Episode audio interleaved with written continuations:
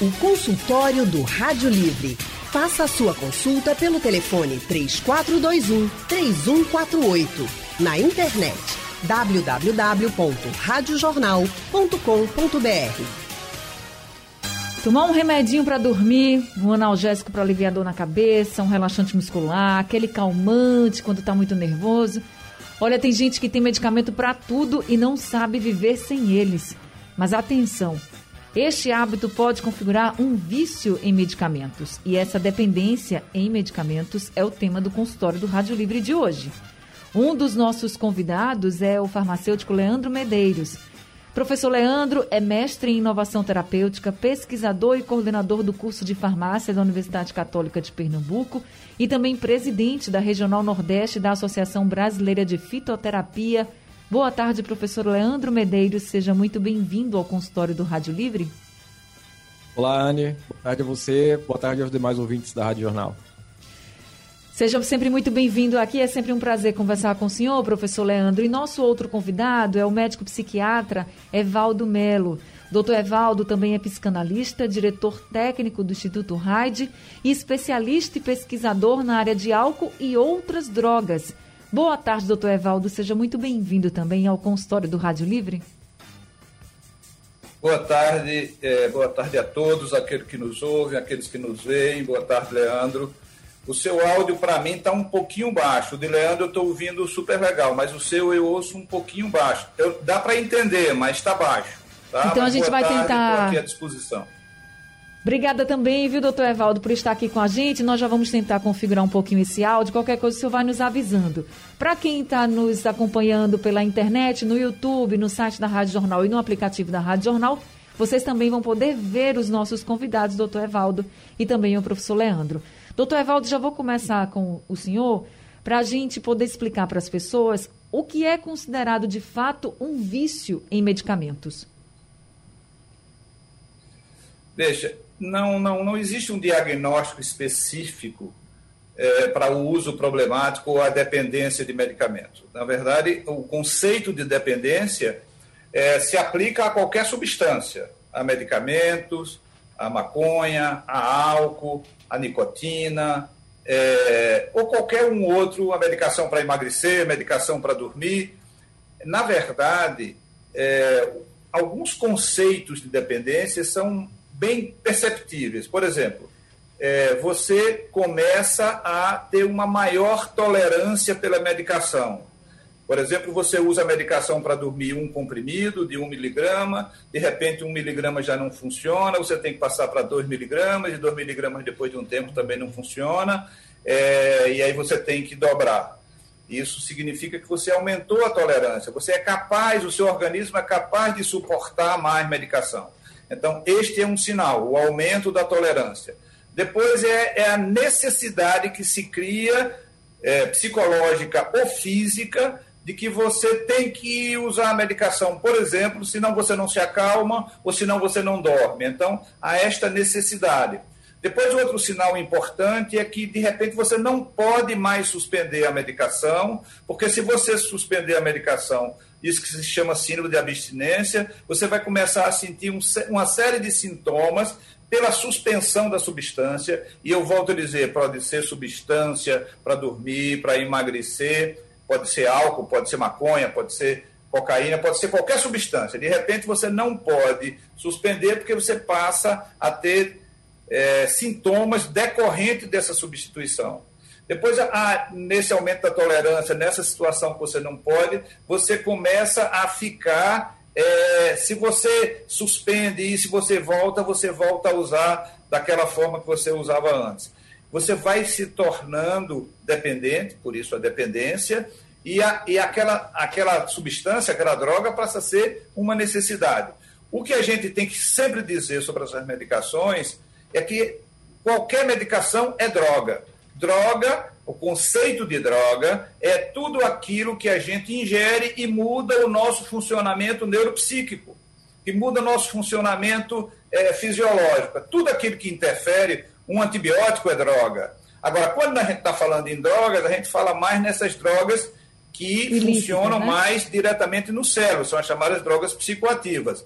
Isso é que popularmente se chama de droga. Mas qualquer substância que interfira com seu metabolismo é considerado droga. Esse é o conceito amplo de droga. Agora o senhor falou de alguns sintomas que a pessoa venha a sentir e apresentar também. Eu queria que o senhor falasse um pouquinho que sintomas e também os sinais que essa pessoa apresenta, até para quem está perto poder dizer assim, ei, você pode estar tá sofrendo dessa dependência aí. Os sintomas da abstinência, de abstinência de qualquer substância, em geral, é, inter, é interferência no sono, é o, o, a dificuldade para dormir, a insônia, é a irritabilidade, é a ansiedade, é, e às vezes você pode ter para alguma substância palpitação, você pode ter para algumas substâncias dor de cabeça ou mal-estar gástrico. Os sintomas são variados, embora sejam semelhantes é, entre algumas drogas, mas a irritabilidade, a insônia, a ansiedade são os três sintomas principais da síndrome de abstinência.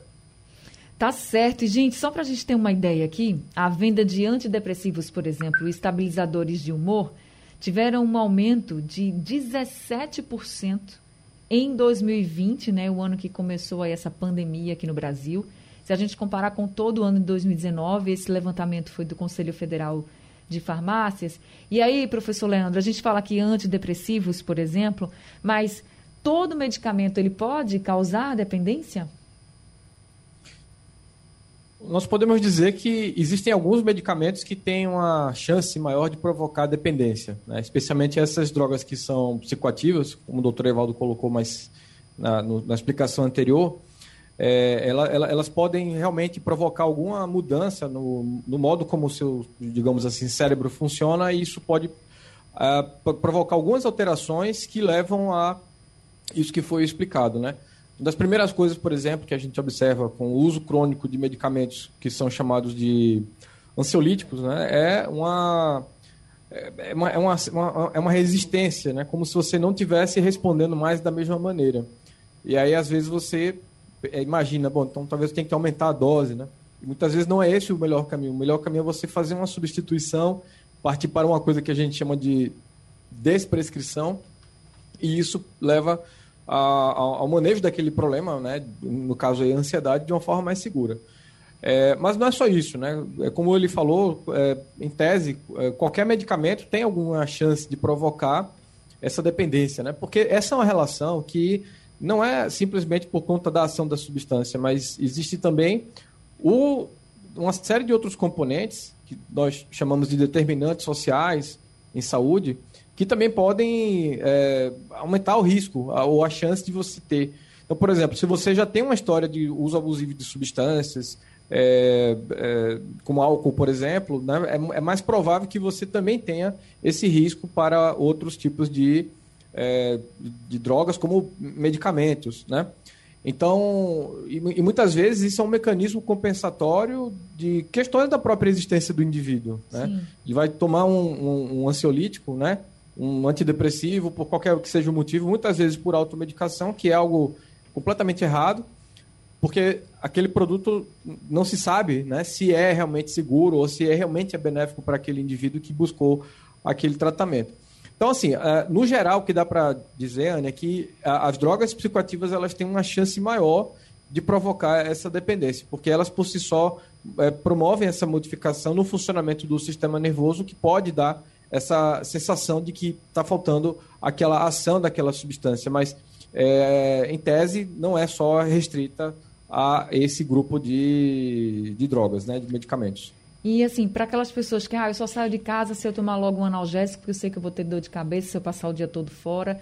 É, por algum problema eu já tenho o meu anti-inflamatório também, já está aqui juntinho de mim, porque se eu não tiver, eu, eu, sei que eu vou ficar mal. Essas pessoas que já têm isso, até como o doutor Evaldo falou, também é muito perigoso, né? Porque quando a gente fala de analgésico, por que a gente fala de analgésico? Porque acho que a maioria das pessoas já tomou um analgésico na vida ou toma analgésico constantemente na vida.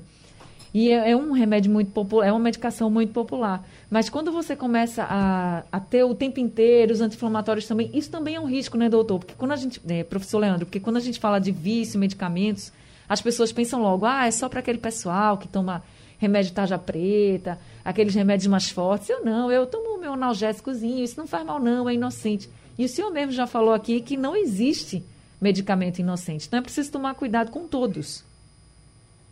Exato. Qualquer medicamento potencialmente pode provocar reações adversas. Se você errar na dose, na forma como você se expõe, você pode ter uma intoxicação que é uma consequência decorrente dos efeitos excessivos daquele medicamento. Ou seja, em doses normais, é, já é esperado que um medicamento como um anti-inflamatório, por exemplo, dependendo da duração e de outras questões, ele possa provocar pequenos sangramentos no indivíduo. É, e isso pode levar também, por exemplo, a, a, dores de estômago, que pode ser uma gastrite induzida pelo próprio medicamento. Veja, na dose normal, na dose habitual. Né? Uma outra coisa também que é possível observar é que as pessoas, elas, dependendo de como se expõem, podem desenvolver alergias aos medicamentos, que é um outro tipo de reação adversa, que é o que a gente chama de hipersensibilidade, né? Então, é, o uso de, de, medicamentos sem a orientação do médico ou do farmacêutico pode levar o indivíduo a, a esse tipo de consequência. E, claro, na farmácia a gente tem medicamentos que são isentos de prescrição. Mas esses medicamentos, eles servem para tratar problemas de saúde menores, é, autolimitados, que tendem a se recuperar sozinhos, então, basicamente, para um, um tratamento mais sintomático. Mas quando você decide usar esses medicamentos por conta própria durante muito tempo, eles passam a não ser seguros, porque o uso deles está muito dentro de um contexto de uso em curto prazo, de fato, e sob orientação especialmente do farmacêutico, que ali na farmácia vai poder prestar algumas orientações. Né? Mas daí, se ele tiver a necessidade de tratar um, um problema que não se resolve com esses medicamentos e com medidas iniciais, é preciso haver um encaminhamento para o médico especializado para que ele possa dar um diagnóstico e definir qual seria o melhor tratamento. Né? Mas, em resumo, os medicamentos eles podem gerar reações adversas, é, que são chamados efeitos colaterais, vamos chamar assim, né? Sim. E aí dentro desse grupo também estão as alergias, se tomado de, dose, de uma forma errada, você pode ter uma intoxicação, que é esse uso excessivo, essa exposição excessiva ao medicamento. Eles ainda podem interagir com outros medicamentos que você tenha que consumir, esteja consumindo, ou até mesmo com alimentos. E é, ele pode ser até contraindicado, que é quando você já tem a evidência de que ele é mais danoso do que benéfico para determinados grupos populacionais. Para você, por exemplo, que tem uma arritmia, aquele medicamento não é indicado, né? dado o caso da da, da, da, da hidroxicloroquina agora, por exemplo, da própria azitromicina, né, que tem uma, uma acaba impactando um pouco na função cardíaca, né?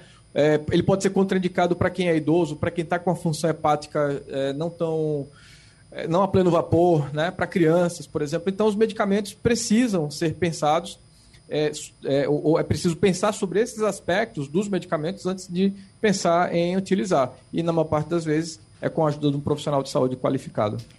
É isso. A gente vai continuar falando sobre os riscos de você tomar medicamentos por conta própria e também abusar desse uso dos medicamentos e como tratar também quando a pessoa já está num quadro de dependência química em relação a medicamentos. A gente vai ter que ir para o intervalo. Eu já queria convidar também todos os nossos ouvintes que estão nos acompanhando por qualquer lugar do mundo. Se vocês quiserem mandar perguntas, quiserem contar como, como é a relação de vocês com os medicamentos, vocês podem falar conosco pelo painel interativo. É só entrar no site ou no aplicativo da Rádio Jornal e você já pode mandar sua mensagem. Tem também o nosso WhatsApp, o número 991478520. Ou, se preferir, você liga aqui para a Rádio Jornal e conversa ao vivo com o doutor Evaldo e também com o professor Leandro Medeiros. O consultório do Rádio Livre. Faça a sua consulta pelo telefone 3421 3148. Na internet www.radiojornal.com.br. Consultório do Rádio Livre hoje falando sobre vício em medicamentos. A gente está conversando com o farmacêutico Leandro Medeiros e também com o médico psiquiatra e psicanalista, doutor Evaldo Melo. E já temos ouvinte com a gente ao telefone. O Antônio de Campo Grande está com a gente. Antônio, muito boa tarde, seja bem-vindo ao consultório do Rádio Livre. Alô, Antônio, tá me ouvindo? Boa tarde.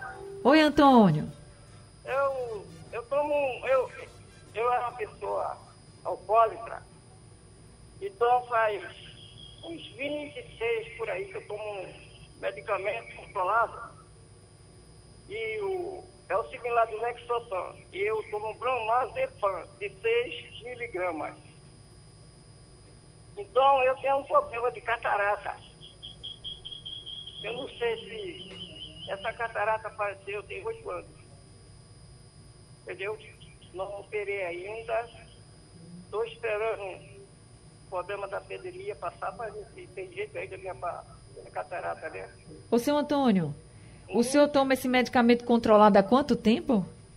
Ah, por aí uns, uns 20, 26 anos, por aí. E esse medicamento. é, deixei de beber, nem fumo nem bebo, né? Certo. E eu tenho 67. 67 Eu não tomei a anos. vacina também, né? Até agora. Tem que tomar. Agora, seu Antônio, o senhor, o senhor toma essa medicação? Hum? O senhor toma essa medicação há tanto tempo por causa, por uma Eu prescrição tomo- médica? É, por causa eu tomo um por dia. Às vezes, quando eu esqueço essa, esse, esse medicamento, eu fico maluco dentro de casa, fico caindo. Aí quando eu acho ela, eu fico quieto, me alegro, fico, tomo ele, fica quieto. Aí calma tudo, né? Eu não posso perder. É três caixas que o doutor passa por mês. Três caixas, né? Aí eu estou é, pergun- perguntando ao médico aí, os doutores, Sim. por Obsex, que se ele, se esse bromazepam, ele ofendeu alguma coisa da minha visão, né? Porque às vezes eu estava no aquele já quando eu saí daquele cara, meia-noite e pouco, aí aconteceu esse problema na minha visão na rua. Aí cheguei em casa, quase oito passada, aí aconteceu de eu, da história, o pe- o pessoal, pessoal me levou em casa, porque estava menino pequeno, né? Certo. Eu fui obrigado a ir para cá acompanhado, dizendo que o meu namorado, o pessoal me levou. Aí eu queria fazer a pergunta. Tá certo, então. bromazepam, ela, ele, ele é da MER. É para 6 miligramas. Aí eu tomo ele um por dia e às vezes quando a coisa está preta pro meu lado, eu tomo mais meio comprimido, certo? Deixa eu passar então sua pergunta aqui, professor Leandro. Professor Leandro, esse tipo de medicação que o seu Antônio falou, que toma há mais de 20 anos, quase 30 anos, né? Pode trazer algum problema para a visão? Professor Leandro? Agora sim, pronto. O áudio chegou, né? Chegou. É, para visão, na verdade, o bromazepam, acho que é o, foi o medicamento que ele Sim. falou? Sim, foi esse mesmo. Foi isso? Bromazepam.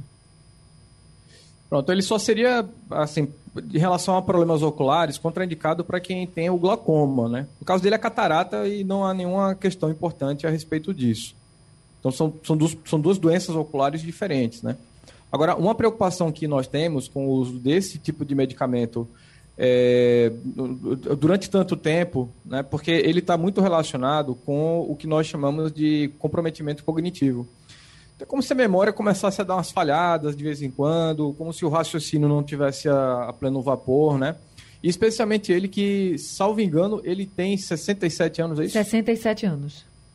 67 anos. Aí eu acho que o, o mais adequado seria procurar um médico, um, um geriatra nesse caso, porque esse medicamento ele está dentro de um grupo de medicamentos conhecidos por é, potencialmente inapropriados em idosos. Então, quanto mais ele se expuser a partir de agora, é mais provável que exista algum tipo de problema nesse sentido. Né? Essa é uma questão bem, bem importante mesmo. Então, procurar um geriatra para fazer a revisão da medicação, para ver qual é a necessidade, né? É, e aí, enfim, é discutir quais são as melhores estratégias para o problema dele de saúde que leva à necessidade de usar, né?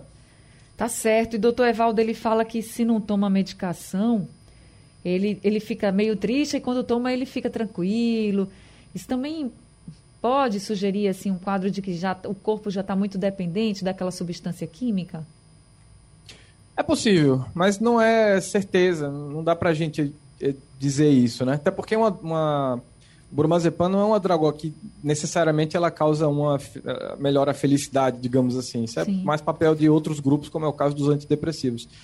É, o que ele vai fazer é deixar ele um pouco mais tranquilo. Se ele está, por exemplo, mais agitado, se ele está ansioso, ele tende a deixar você mais relaxado. É, são chamados calmantes, né? Sim. É, Até historicamente, esse seria o nome mais adequado. Mas é, pode ser que ele fique um pouco mais agitado e ele se sinta bem por conta dessa, dessa, enfim, desse efeito do medicamento mesmo. Mas eu realmente reforço que acho que é bem importante Ele procurar um, médico, né? geriatra, né? Não sei é, onde ele está aí, mas é- é- seria legal fazer uma avaliação desse uso do, do bromazepam, sim, sem dúvida nenhuma. Tá aí a orientação para o seu Antônio. Agora o Andrade de Rio Doce está com a gente. Andrade, boa tarde. Andrade? Oi, Andrade, estou lhe ouvindo. boa tarde. Boa tarde. Queridos, é, doutor Revaldo, doutor Leandro, boa tarde. Eu tive chikungunya há oito meses atrás.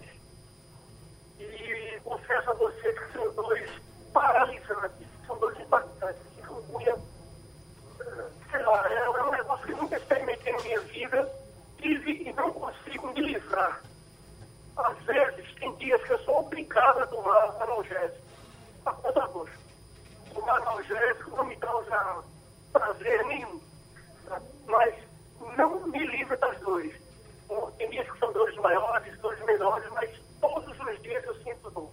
Queridos, eu poderia substituir o, o analgésico pelo quê? Me ajude, por favor. Obrigado. Professor Leandro, acho que essa é para o senhor também. Ele disse que está com chikungunya, já tem Chikungunya. mais ou menos oito meses. Toma analgésico, tem- às vezes ele não consegue não tomar, ele se sente obrigado a tomar analgésico porque sente dores incapacitantes e queria saber se pode substituir por outra medicação. Olha, chikungunya é uma, uma doença que ela pode ter um caráter crônico e pelo visto sim, né? Porque se já está se já tá tomando aí durante oito meses, ou seja, a inflamação ela não cessa com o uso do medicamento. Então o que pode ser feito, na verdade, é uma, mais uma vez, uma, uma nova avaliação, porque existem várias opções medicamentosas para tratar a chikungunya, né? Incomoda, eu sei que incomoda, dói bastante nas as articulações especialmente. É, dores de cabeça podem também ser muito frequentes, mas é, é, seria muito importante que ele tivesse sendo acompanhado por um médico, nesse caso, o mais, o mais adequado seria um reumatologista, no meu entendimento, para que ele possa verificar se o medicamento, nesse caso, é, está sendo efetivo ou não, porque aparentemente não, e é, eventualmente seguro também, porque o uso crônico de anti-inflamatórios, como eu falei pra, logo no começo da entrevista, pode gerar problemas de, de pequenos sangramentos, de interação com outros medicamentos, problemas renais, problemas no estômago, dependendo do medicamento, do tipo de, de, de analgésico ou anti-inflamatório que ele esteja tomando, que eu não sei se é um corticoide, eu não sei se é um anti-inflamatório não esteroidal, não ficou muito claro, mas o que eu recomendaria para o, o seu Andrade é realmente não fazer uso do medicamento sozinho, se ele está sem o acompanhamento do médico, né? Porque às vezes é isso, a pessoa é, recebe uma receita, ela toma durante muito tempo e não volta para o médico para dizer se está fazendo efeito, se está sendo seguro. Isso tem que ser avaliado. Então, procurar novamente para fazer uma, como eu disse, né, uma avaliação da efetividade e da segurança e ver se continua com ele ou não, ou se substitui. Tá certo. Doutor Evaldo, para os casos em que é diagnosticada a dependência química por medicamentos, nos casos de medicamentos, como é que funciona esse tratamento? Deixa eu, deixa eu ajudar na resposta a seu Antônio, o primeiro Sim. é, perguntador.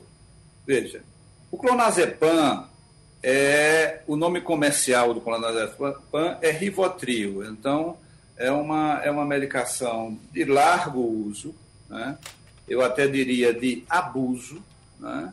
As Sim. pessoas é, usam o clonazepam ou o Rivotril para qualquer coisa, mas acho que o exemplo do seu Antônio é ótimo para a gente falar de duas coisas. Primeiro, se ele tem este uso tão crônico, tantos anos usando, na verdade a gente não poderia falar de uma dependência física, a gente teria que falar de uma dependência psicológica. Porque se houve durante todo esse tempo a manutenção da mesma dose do clonazepam, significa que aquelas, aquelas características para caracterizar a dependência física não foram é, atingidas, ou seja, ele usa essa medicação há 20 anos. Então ele usa a mesma medicação. Depois, então, se ele tem, e parece que ele tem, ele tem uma dependência psicológica da medicação.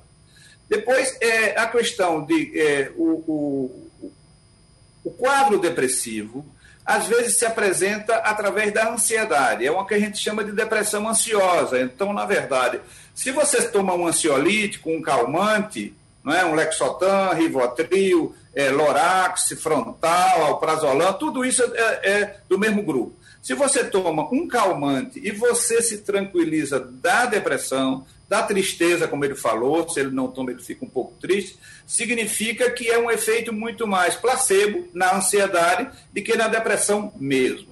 Então, eu acho que sim, eu acho que a, a, o uso de benzodiazepínicos no idoso, eu acho que é uma coisa sempre que deve ser supervisionada pelo geriatra. Sempre, sempre. Nós sabemos que o, o número de, de, de, depressão no idoso acima de 60 anos chega a ser três, quatro vezes maior do que da população em geral. Então, tem que se pensar sempre no idoso, na questão da depressão, da ansiedade, no envelhecimento, da solidão e todos esses aspectos que acompanham é, é, o envelhecer. Né?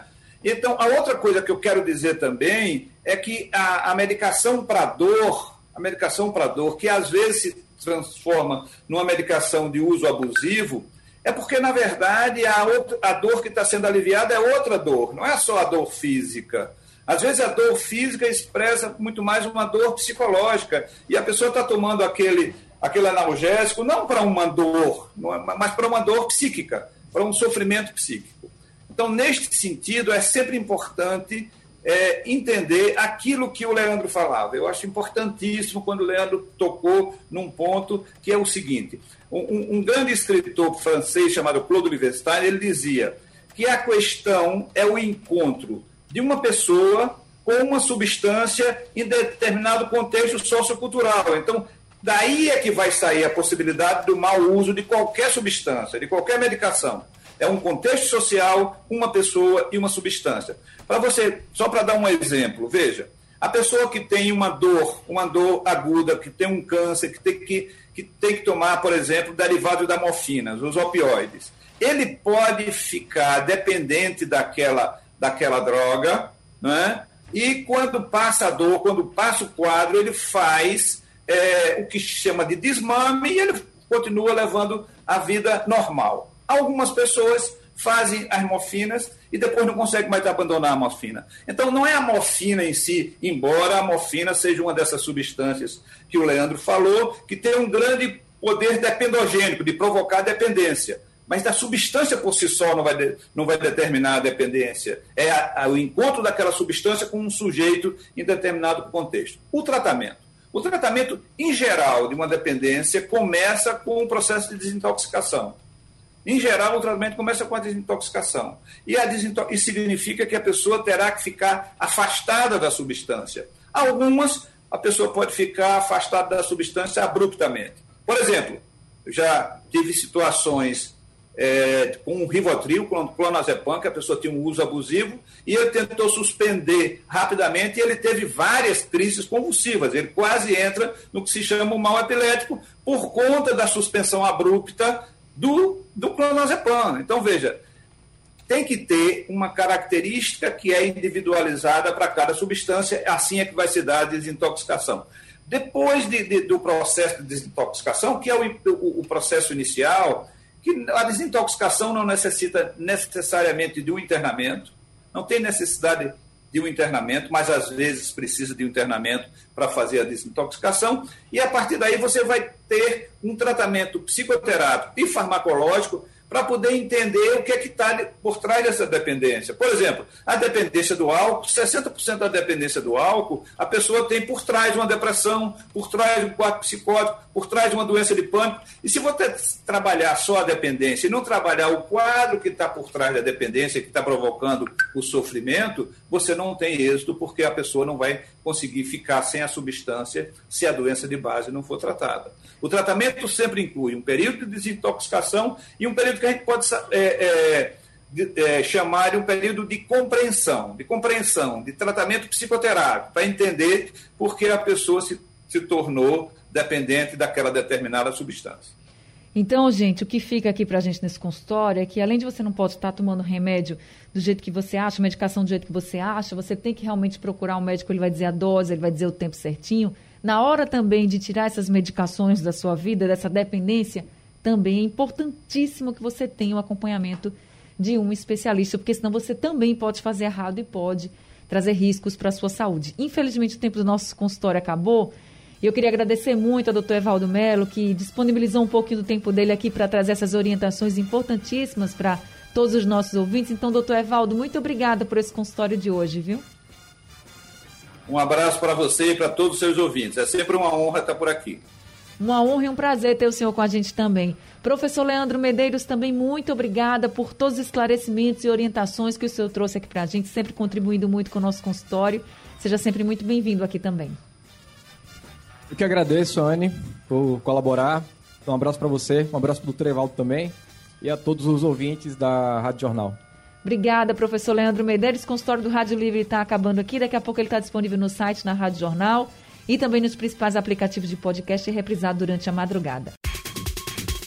Sugestão ou comentário sobre o programa que você acaba de ouvir, envie para o e-mail ouvinte@radiojornal.com.br ou para o endereço Rua do Lima 250, Santo Amaro, Recife, Pernambuco.